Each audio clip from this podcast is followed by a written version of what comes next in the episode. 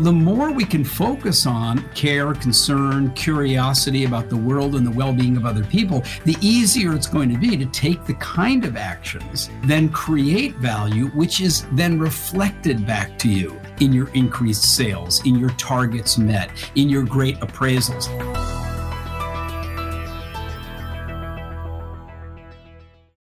This is episode number 89 of The Inspiring Talk with Ron Kaufman. Welcome, guys, to The Inspiring Talk. My name is Bijay Gautam. I'm your host for this show. Each week, I interview today's most successful and inspiring personalities to help you realize your inner potential.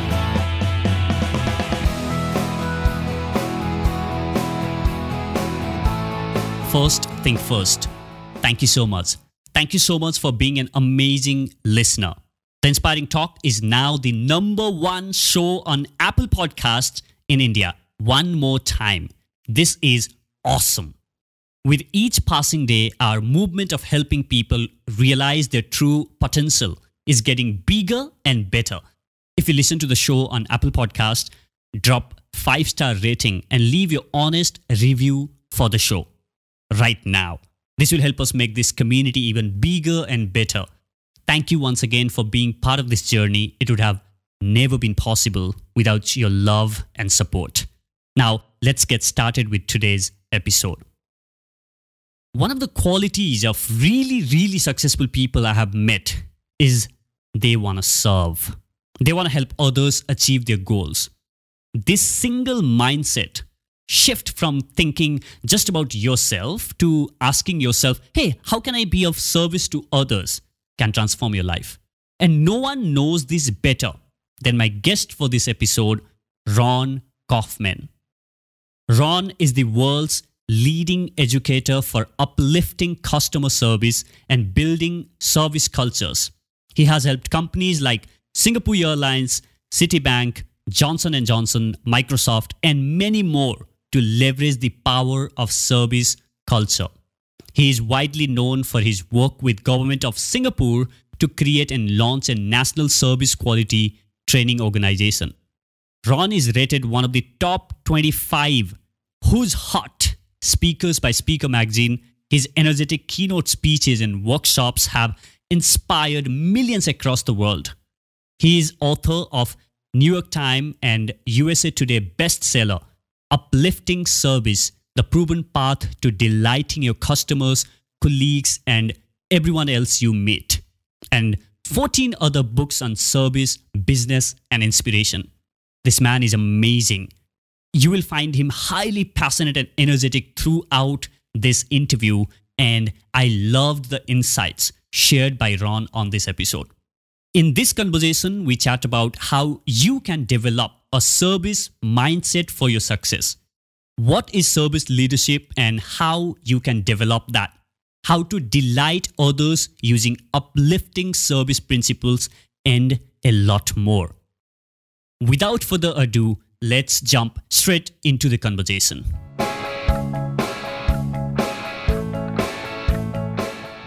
Welcome back inside this episode, guys. I have Ron Kaufman with me here today. Ron, thank you so much for being on the show. It is an absolute treat to be here with you and your listeners all over the world. Thank you so much, Ron. It's an honor to have you here. I want to jump straight into the conversation, and I would like to start with a recent tweet of yours where you tweeted, When you think of others, you open a window to your soul. When you act for others, you open a door. What do you mean by that? Why we are actually here on earth. Many of us get raised that it's all about who you are and what you want and what you become and what's your identity. And, and right from the very beginning, what is your name, little boy, little girl? And so, so much of the way we are raised is about considering oneself. But the reality is that no one exists without the world of others. Somebody had to snuggle up in order to create you. Somebody had to carry you in their tummy. Somebody had to feed you, change your clothes, teach you, make sure that you had the medical care that you needed, grow you up, fall in love with you, argue with you, work with you, buy from you, sell to you. In other words, we are not these isolated individuals. When you open yourself up to be concerned about and take care of other people, that is where who you really are shows up. And yet, that's a different interpretation than living in a world where it's about how much do I get? So, when I wrote the definition of service as taking action to create value for someone else, I was trying to get people's orientation to be not so much about the action that I take, but on the value that I create for others. So, whether it's opening your eyes or opening your ears or opening your heart, the more we can orient ourselves to the well being of other people, actually, the richer life we enjoy and we become. That's beautifully put. Since a lot of uh, you know my listeners who listen to this podcast are the people who are looking at personal transformation constantly looking at becoming better and better version of themselves. They would like to you know be the best person and right you know, listen to that listen to that. Be the best version of myself. Please yourself only exists because there's other people. Sorry carry on. Yeah so you know they want to be better at what they do. And you know as you mentioned when you open up for other people and that's interesting that you say that when you serve others and you know you enrich your own life. And that mindset shift from saying that, hey, you know what, I want to do things for myself to I want to first serve people. And as a result of that, I become more fulfilled or I become more successful or, you know, I become more happier. There needs to be, you know, a mindset shift that needs to happen there, right? So, how can individuals develop that kind of mindset? Yeah, I think we need to recognize just how much we're up against, if you will, when we look at the way in which so many of us have been educated in the early days we were graded we were tested you know how good are you compared to someone else? And of course you wanted to be better. And then we started getting sold on things like you know smarter fashion or a nicer car or a better job or a bigger salary or a prettier friend. And you know it was all about you you you you you compared to others rather than seeing yourself as who you are is the gifts that you are to other people, the efforts you make for other people, the actions that you take for other people, the contributions you make to other people. And that fundamental shift, we can't assume that school was going to teach it to us. Number one, that everybody's dealing with that until you get into the working world. And the moment you get into the working world, then you can get confused again and think, well, my job is to hit a target, or my job is to meet a KPI, or my job is to close a project or my job is to not make a mistake. And all of that narrative doesn't start with who are we actually doing this for? Who's going to get the benefit of these efforts, these products, these conversations that we get into? And if you look at it really, it's always going to be someone else. So the more we can focus on care, concern, curiosity about the world and the well-being of other people, the easier it's going to be to take the kind of actions that then create value, which is then reflected back to you in your increased sales, in your targets met, in your great appraisals. So the objective is not to get a great appraisal. It's to do things for other people so that the appraisal comes back. It's not to hit the sales target. It's to take care of what other people need well enough that the sales come through and you exceed the target. So, as an individual, what's the simplest thing that they can start doing today when it comes to, you know, they want to do something for others? What's right. the simplest thing that they can do today for others. Stop focusing on yourself and be authentically curious, concerned about the world of someone else. I had a fabulous conversation with my wife this morning. We were talking about in communication. So much of our world is like speak your mind and free speech and find your voice. I mean, as if it's all about the speaker. In fact, the industry that I was in for so many years was called professional speaking. That's not what matters. What matters is the listening. What matters is the way whatever it is that you said shows up in the world of the other person. There's a phrase I love I learned a long time ago. It says, The meaning of a communication is the response that you get. It's not what you said, it's what was listened. And other people have backgrounds of listening that comes out of their culture, their education, their occupation, their family situation, their current health.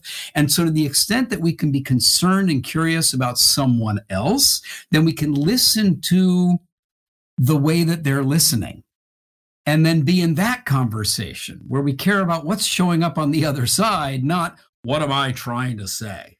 That's interesting. So a while back, you mentioned about Bijay. Uh, I'm going to jump yeah. in on you here. No, it's not interesting. If we embrace this, it's life transforming. And the reason I want to lean in on this is that it's so easy to go, oh, yeah, yeah, think about the other person. Okay, I'm back to life. I'm going, no, no, no, yeah. this is not easy.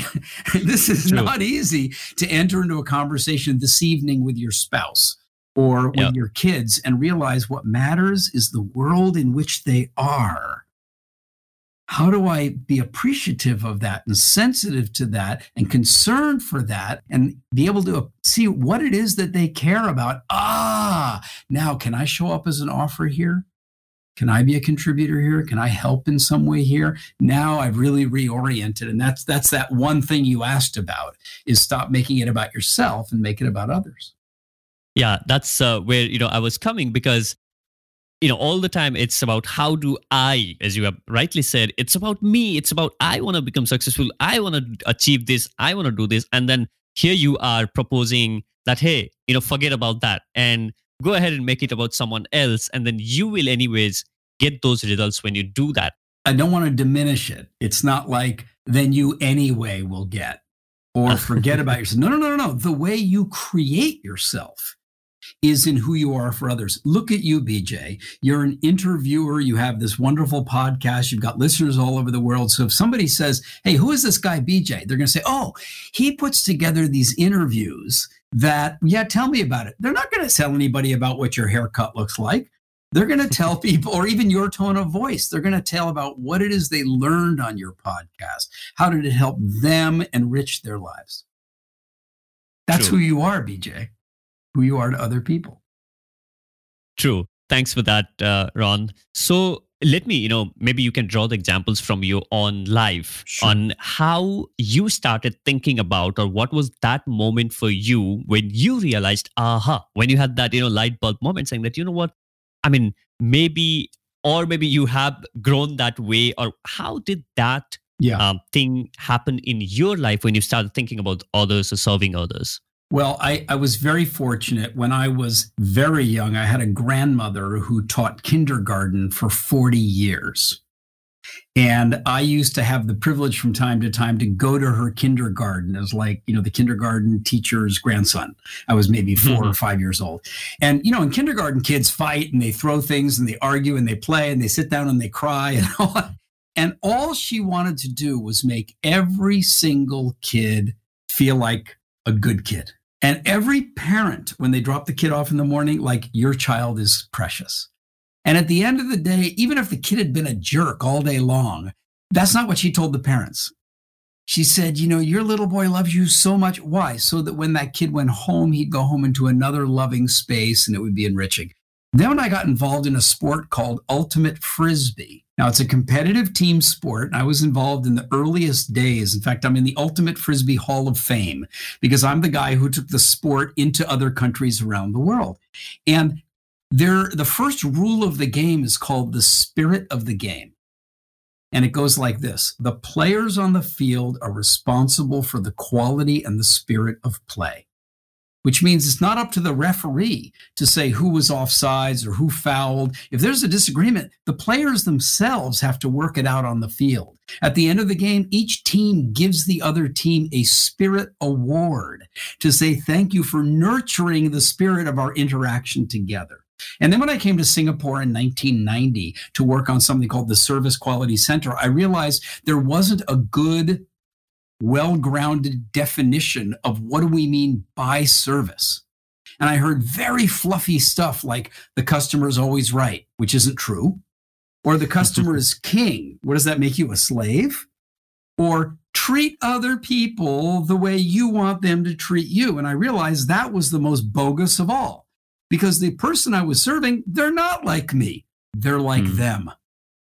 And so I, I had to think through what actually is service and realize that it was what happens for the other person.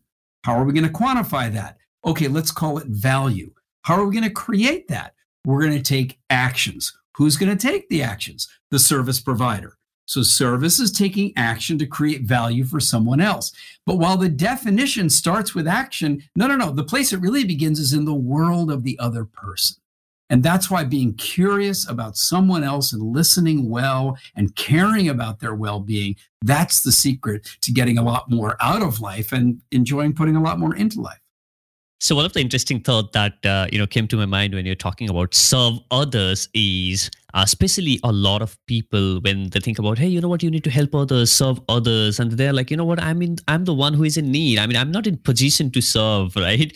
So I'm sure you have come across those kind of people who say you know what? I I'm not in a position to serve others. How can I serve? I'm not a CEO of the company or I'm not a you know boss of the company. How can I serve others? Right so, what would be your message to you know people who might be thinking that hey, how can I serve others? Mm-hmm. Or do you believe anybody I, can serve? Everybody is serving all the time, and what I mean by that is that you're always taking action, whether it's in your mood, whether it's in your tone of voice, whether it's in your body language, whether it's in your hand gestures when you're interacting with somebody else, and their experience of you is either creating or diminishing value.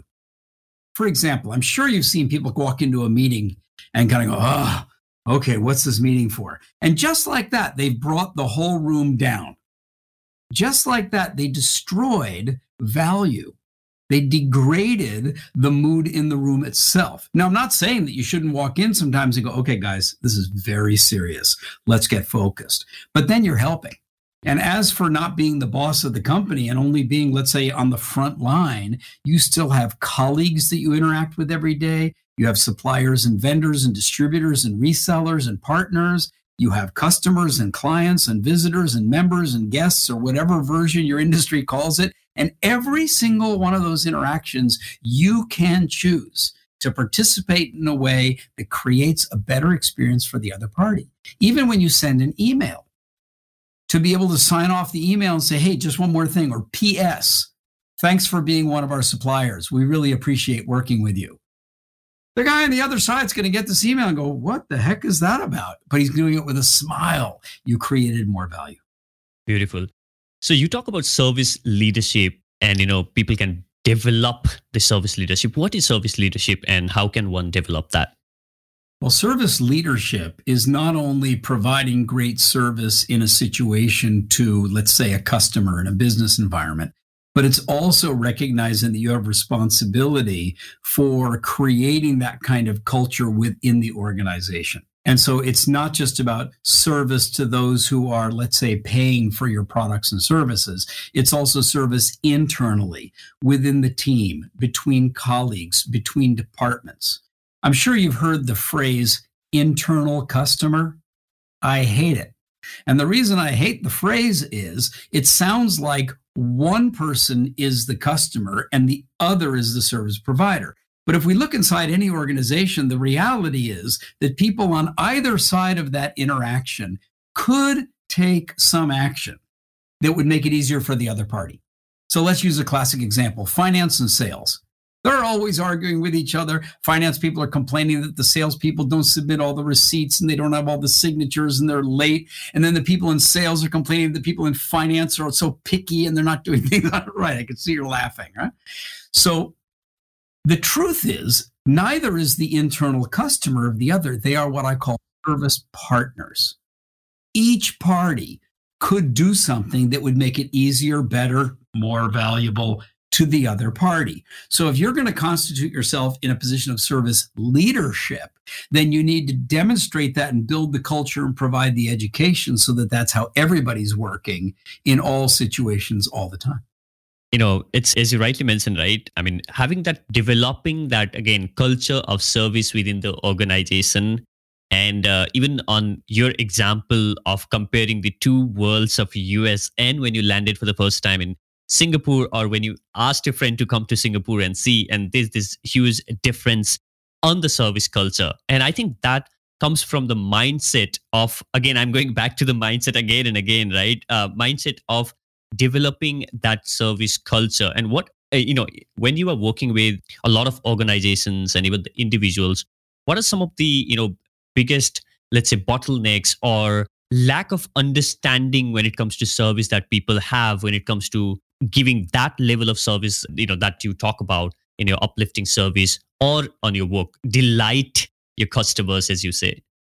Yeah that's a huge question with lots of scope. I want to say something about asia and western europe and you know other parts of the world because there's already always a certain background culture that evolved historically.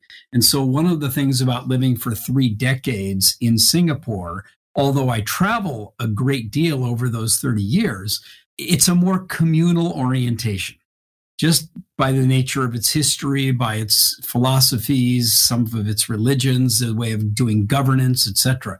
And so you have people in, in one part of the world that are just naturally oriented, I think, in a different way to the well being of the community and the order of the community and the vibrant, the health of the community. Whereas you have other places like where I used to live in the United States, where it's much more of a, you know, trust the free market and you know may the best man win. And by the way it's usually a man right? I mean you know that that's changing in our world today. And i want to speak right to you know the issue that we're all facing right now with the coronavirus is that as an entire species we're starting to recognize hold on a second. If i go outside and i just do what i want to do not just am i at risk i'm putting other people at risk. And then if somebody else is walking around and they're doing just what they want to do hey they're putting me at risk so we are all in this together in ways that I don't think anybody alive today has really had to reckon with before, which includes big questions like what is the role of business? Is it just to return the highest amount to the shareholders? Is it just to pursue a profit motive? Or is there a responsibility for employment within the community, for ecological sustainability, for education of younger people? What is the role of government? Is it just a regulator so that there isn't bad behavior? Or do they actually have a responsibility to provide for a kind of healthcare, education, eradication of poverty hand in hand with the government, with business? What is the role of faith based organizations and religious organizations and other kinds of non government organizations? So, all of us are looking at this now and realizing hey, we're in this together. Oh, very good. So then maybe from early childhood education, we should be teaching what's important is being with others, not just how much you stand out from the others and think that you're better than the others.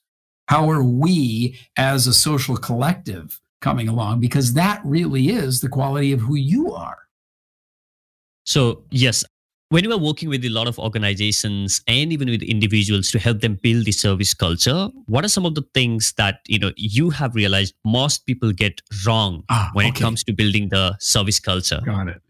People often hear the word service and they automatically and only connect it to external service to the paying customer. And so when they hear the phrase service culture they think oh yeah for those guys those men and women that are facing the external customer, they're the ones who need service culture. And they don't recognize how essential the internal service is at creating the environment and the enablement that allow the external facing team members to do a great job for the external customers. So, for example, human resources, finance, IT department, facilities, maintenance, security, administration, all of those are providing service to the people who are providing service to the end customer.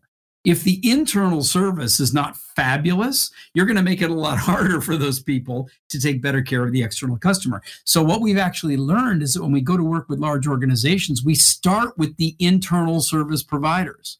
We want them to step up the service they provide to their colleagues first. Then we can go after the external experience. So that's a big one that people tend to get wrong is that they think, oh, service, that's the external, rather than recognizing mm-hmm. that's what all of us are doing with and for all of us all the time. That's a very prevalent line. I mean, people don't know that the whole purpose of the business is to serve others. And, you know, we are always thinking that that's external. That's a really great perspective there. And you, you know, mentioned a couple of times about different departments within the organization working together, right? Let's say sales with finance or or IT with finance or so on and so forth. So now I would like to, you know, know from you because you have worked with some of the, you know, organizations and helped them develop the best service and you know they have won several awards in becoming you know so whether that's changi airport or whether that's singapore airlines and so on and so forth so how can teams collaborate effectively with each other i would encourage a team who needs to work with another team is that what you're referring to like department to department okay true then what you want to do is bring representatives of these two departments together. And remember where we started about being curious for the other side? And ask questions like, what is it that we're doing for you now that you appreciate? And you want to be sure that we keep doing it. Okay. What is it we're doing now that you really wish we'd stop doing? Okay what is it that you'd like us to do more of? Because we only do it occasionally on special requests, but you think it would be really more helpful. And what is it you'd like us to stop? And then what else have we not even thought about that if we did it for you, it would make your life so much easier? That's in one direction. Okay, good listening, listening, listening, listening. Then you flip it around. You have the other party. So, well, now you turn. By the time you get all of that out there, now you've got two teams genuinely listening to each other. Then you can go into an exploration about, huh, no way can we do everything that you just asked next month. And actually, some of the things you asked us to stop, we can't because they're legal or they're regulatory or they're safety related. Okay.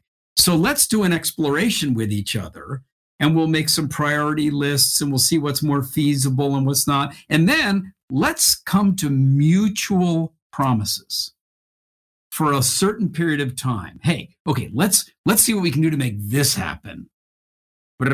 And then you meet again and you acknowledge what worked, and you explore what didn't, and you go around and around. It's called the cycle of service improvement from explore to agree to deliver to assure. And every time you complete that cycle, you build a little more trust. You build a little more confidence. You build a little more, hey, we can do this together. And that's how you build better teams between teams.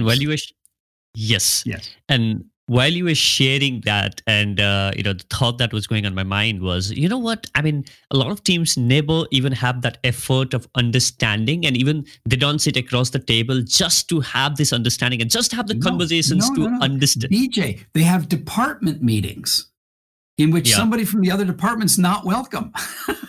Yeah. True. True. That's they never sit across the table and i had someone on the podcast uh, you know earlier and he would say in this world, everyone is trying to become interesting. So the the key here is to become interested, which you know you have also said be curious. Exactly. True. Exactly. Right. So you want to be interested, not be interesting, because everyone is trying to be how good I am, you know, how amazing I am, but nobody's willing to know, hey, how amazing you are. Share more about it. I would like to know more about it. And then when you get those more perspective and you know where the lens and see the world from their lens, and maybe I think that helps a lot in putting yourself on shoes as they say mm-hmm. right yeah. so so you write about 12 building blocks of a service culture yes. right? So could you share some of the examples here for the people on what are those building blocks? Sure sure. Now yeah. uh, i just want to say that in the architecture for an uplifting service culture imagine a house. The foundation is getting the education about service that no one received in school. That's really got to be provided first. And and for example the cycle of service improvement that i just shared with you that wasn't in your algebra class it wasn't in your english class it wasn't in your french class it wasn't in your geography class and yet if you learned it and you applied it and you practiced it you'd be creating a lot more value and better service in the world by the way that's how you get a promotion because you're the one who's leading your teams that way. so, on top of this foundation of education and continuous improvement, generation of ideas, are what I call building blocks.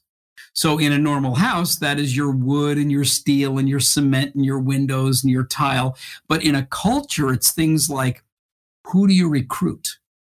How do they get onboarded? What kind of internal communications mechanisms are you using and what are you talking about? How do people get recognized and rewarded? How is the voice of the customer captured and listened to, and how is it shared within the organization? What do you do when things go wrong? What's the recovery policy? What's the method inside the company for that? Is there a process for continuous service improvement, like a suggestion program or workout teams? Or, in other words, there's 12 of these building blocks. And you could just hear that everything I said is not about how do you give the external customer better service. It is about how do you create an environment that continually educates, inspires, encourages, recognizes the team members themselves for providing a great service experience to others. So that's what the building blocks are. Now, just to give you the one other piece of the architecture, if you have a foundation of education, 12 building blocks to create a strong culture, then the roof is the behaviors of service leaders. These are the people who need to give direction, like we're going that way. This is a hospital. No, this is a church. No, this is a shopping mall. No, this is a, like, what is this building for? And then they also need to provide protection. And so that means the role modeling behavior of the leaders needs to actually align with and reinforce everything that you say you want to be about the culture. Super. Now, the other thing that I want to talk to you is about with this ongoing pandemic and you know the crisis that the world is at yes. how do you see the service culture or uh, you know this evolving or maybe you know what what are some of the things that you see that's going to happen uh, you know as we get out of this or as we navigate through this? I yeah. think Bijay this is one of the most important questions that you could ask and while I know many people are concerned and anxious, and for good reason, they may be worried about their economic health or the physical health or what's society going to be like or or if I'm single how am I ever going to find somebody to take out on a date or you know the world's changed. But I would say that this is one of the most incredible possible moments to be alive. We are not dealing with the consequences of a military world war we are dealing with the consequences of rampant deforestation, which has caused wildlife to come into habitats that they weren't familiar with, with a population that has been consuming a level of nutrition far in excess of what is needed, including animals at the level of pure industrial slaughter. Sorry to be so crude about it, but that's what it is. Resulting in human bodies that don't have the same kind of vitality and vibrancy than when people, you know, lived on a farm. In an era where business has evolved to the point where the profit motive is driving capitalism in a way that it isn't necessarily taking good care at a time when technology is accelerating so fast that jobs themselves are have a big question mark around them in a global ecology that is so fragile that all of a sudden everybody's waking up. now, I didn't say waking up and have the right answers. I just said waking up. And so I think we're in a moment right now where each and every person who has the privilege of being alive now can, at whatever level you have, maybe it's just your family, maybe it's your neighborhood, maybe it's your own mood that shows up when you're on the phone or you're on a video call with a friend, maybe it's in the language you use in an email, maybe it's the way you reach out to help somebody who you can see could use some help and there's nothing in it for you. But that's the whole point. There's everything in it for you because what's at stake right now is the quality of the community of humanity itself. And it's so rare to get this kind of opportunity to lean in and contribute to the design of that. Now, I'm not saying that you're the Pope and you're not the president and you're not the head of the World Health Organization of the United Nations. No, very few people are that. But you are, whoever you are listening to this, you are you. And the way you are in your world can make it a better world. And I think everybody's kind of realizing that right now. And so this is a real call to action. that says the more effort you make to create a better world with and for other people, the better it's going to enrich and fulfill your own life. That's aptly said, Ron. I have one last question uh, left for you, and it's been an amazing conversation with you. So, before I ask you that question, if people would like to reach out to you and get in touch with you and learn more about your work, what would be the best possible way to get in touch with you? You can go to my website. It's ronkaufman.com. R O N K A U F M A N.com. And there's a place right there where you can subscribe, and then you'll be getting regular messages from me. I don't bombard you with spam, you know, once a month. If you're a company person and you're concerned about your customers and you're concerned about the quality of service that you provide and the culture of service that you have, then you can go to our company's website, which is upliftingservice.com. Two words together, upliftingservice.com. And again, you'll find out a lot. And on both of these sites are a huge number of resources videos, PDFs, white papers, interviews that you're welcome to access for free absolutely make sure guys you check out ron's website and his company's website and you will see literally hundreds of videos and resources on these services and how you can up your service game and delight your customers. Don't forget to check that out and you will be blown away by the kind of insights and wisdom that he has shared not only on his website uh, and you know he has done some incredible work in as i mentioned in the intro of this episode about the changi airport making one of the best Airports on the world. He's the man behind that. All right, Ron, here's the last question for you. Bijay, before you go to the last question, I just need to say something about what you just said. I'm honored and touched yeah. that you say he's the man. I want to recognize that there's 38,000 people that go to work at the airport every day, and they've been doing this for years. So I would say, oh, yes, I'm the man like a guy who had the great privilege of working with and contributing to an extraordinary culture and an effort of so many people. And yes, my involvement had some influence, but it had influence because of the world of other people that I was able to contribute to. It's not about me, it's about us. 100%. So here's the last question for you, Ron.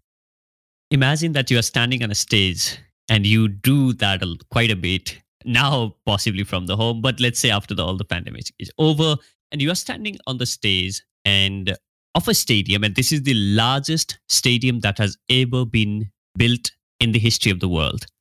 And there are millions and millions of people on that stadium. And you haven't given one minute of the time to share the most important lesson that you have learned in your life what would be your message? I would have people close their eyes and take a great big breath and recognize that being physically alive is a vibrant phenomenon. It's a real thing. Huh? It's not just the thoughts running in your head. You have a biology, you have a body, you have a tummy, right? And you, when you inhale air, it keeps you alive, right? And then you and then when they're feeling alive, I'm going to have everybody turn to a person next to you and give them a hug. And just feel what it feels like authentically to have another one of those extraordinarily unique characters there that you can just express appreciation to, that you can just give. And some of them are going to be guys thumping each other on the back, and some are going to be couples, and they're going to be in these intimate caresses. And some will be strangers that kind of go, uh, uh, well, okay, come here, let me go. but whatever version it is, is okay, right? And then have people come back and recognize that, you know, who's here in the stadium? It's not just you with your breath. It's not just the one next to you hug. Look at how many other people are here. Look at all of them just hug. Say, how do you guys feel about that? And you can imagine the joy in the stadium. That would be the message. Thank you so much, Ron. It has been an amazing conversation well, with you. you. Thank you thank so you much. To the listeners and listeners, if you're in a car or you're on headphones and you know you're listening to this podcast, whenever it may be that you are, the next time you have an opportunity to reach out and hug somebody, it could be in the smile in your eyes.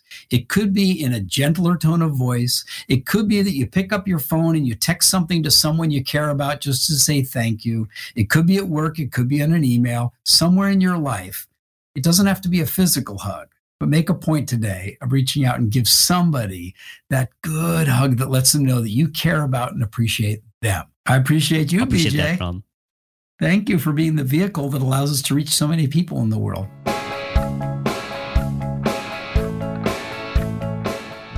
Thank you so much for listening to this episode of The Inspiring Talk. I hope you enjoyed listening to this episode with Ron Kaufman. If you did, make sure that you share this episode by visiting the show notes page at theinspiringtalk.com forward slash 89. You can also access all the links and resources by visiting the show notes page at theinspiringtalk.com forward slash 8989. Thank you so much for listening. I'll catch you in the next.